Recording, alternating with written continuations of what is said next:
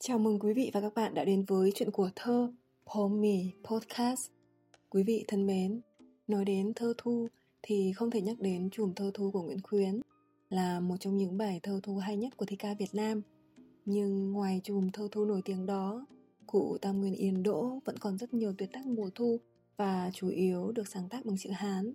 Một trong số đó là Thu Sơn Tiêu Vọng hay còn gọi là Đêm Thu trên núi nhìn quanh Mời quý vị cùng nghe qua bản dịch thơ của nhà thơ Khương Hữu Dụng. Núi trơ một ngọn bốn bên làng, trên đó thu về cảnh tám phương, mây rỡn bóng nga cơn gió thoảng. Trời nhô sao đầu, lớp mù quang. Non sông bốn mặt dư đồ ngọc, phẩm vật đầy kho thế giới vàng.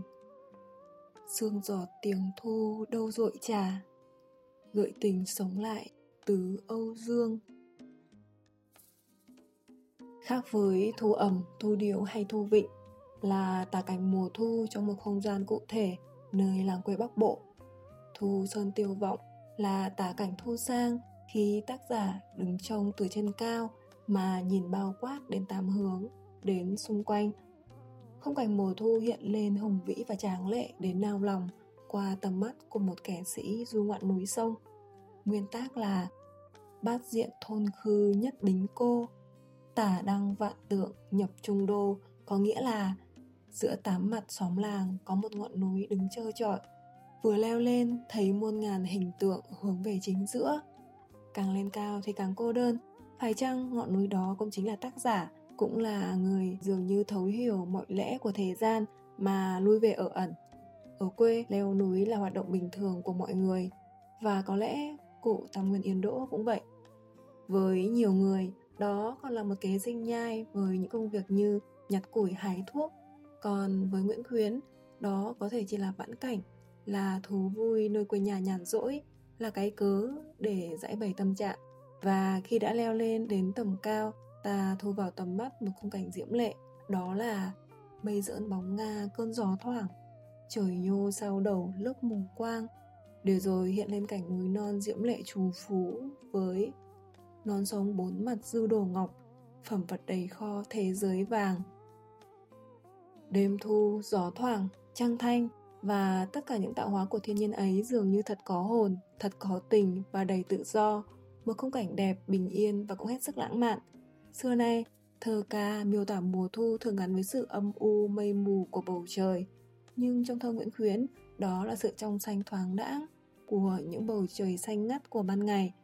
Và trời đêm tiết thu dường như còn quang đãng hơn bầu trời xanh ngắt ấy với trời nhô sao đổ lớp mù quang, non sông bốn mặt dư đổ ngọc. Nước Việt Nam sông vàng núi bạc đâu có sai. Và vẻ đẹp trong xanh quý giá như ngọc ấy càng rõ nét hơn giữa đêm thu trong tĩnh lặng. Nhưng cũng chính sự tĩnh lặng đó làm người ta luôn tâm trạng mà Nguyễn Khuyến, một nhà nho liêm khiết nặng tình với núi sông lại càng sâu nặng hơn bao giờ hết. Sương giọt tiếng thu đâu dội trả, gợi tình sống lại từ Âu Dương. Trong đêm thu trăng thanh diễm lệ ấy, có tiếng rơi thánh thót của sương như tiếng thu ở đâu vọng lại. Và tiếng động ấy càng làm cho Thu thêm cảm xúc hơn. Đây cũng chính là tứ thơ của tác phẩm. Nguyên tác là Sương Minh Hà Sứ Thu Thanh Đáp hoán khởi Âu Dương thảo tứ tô. Trời trong, trăng sáng, mây thoáng, gió thoảng, cảnh thu đẹp là thế, tình là thế, nhưng vọng lại trong ta, thấm vào tâm trạng nặng tình với nước non ấy, chính là tiếng thu, là tiếng rơi của sương đêm mùa thu, mà những vần thơ trong thu thanh phú của Âu Dương thời nào rào rạc dội về.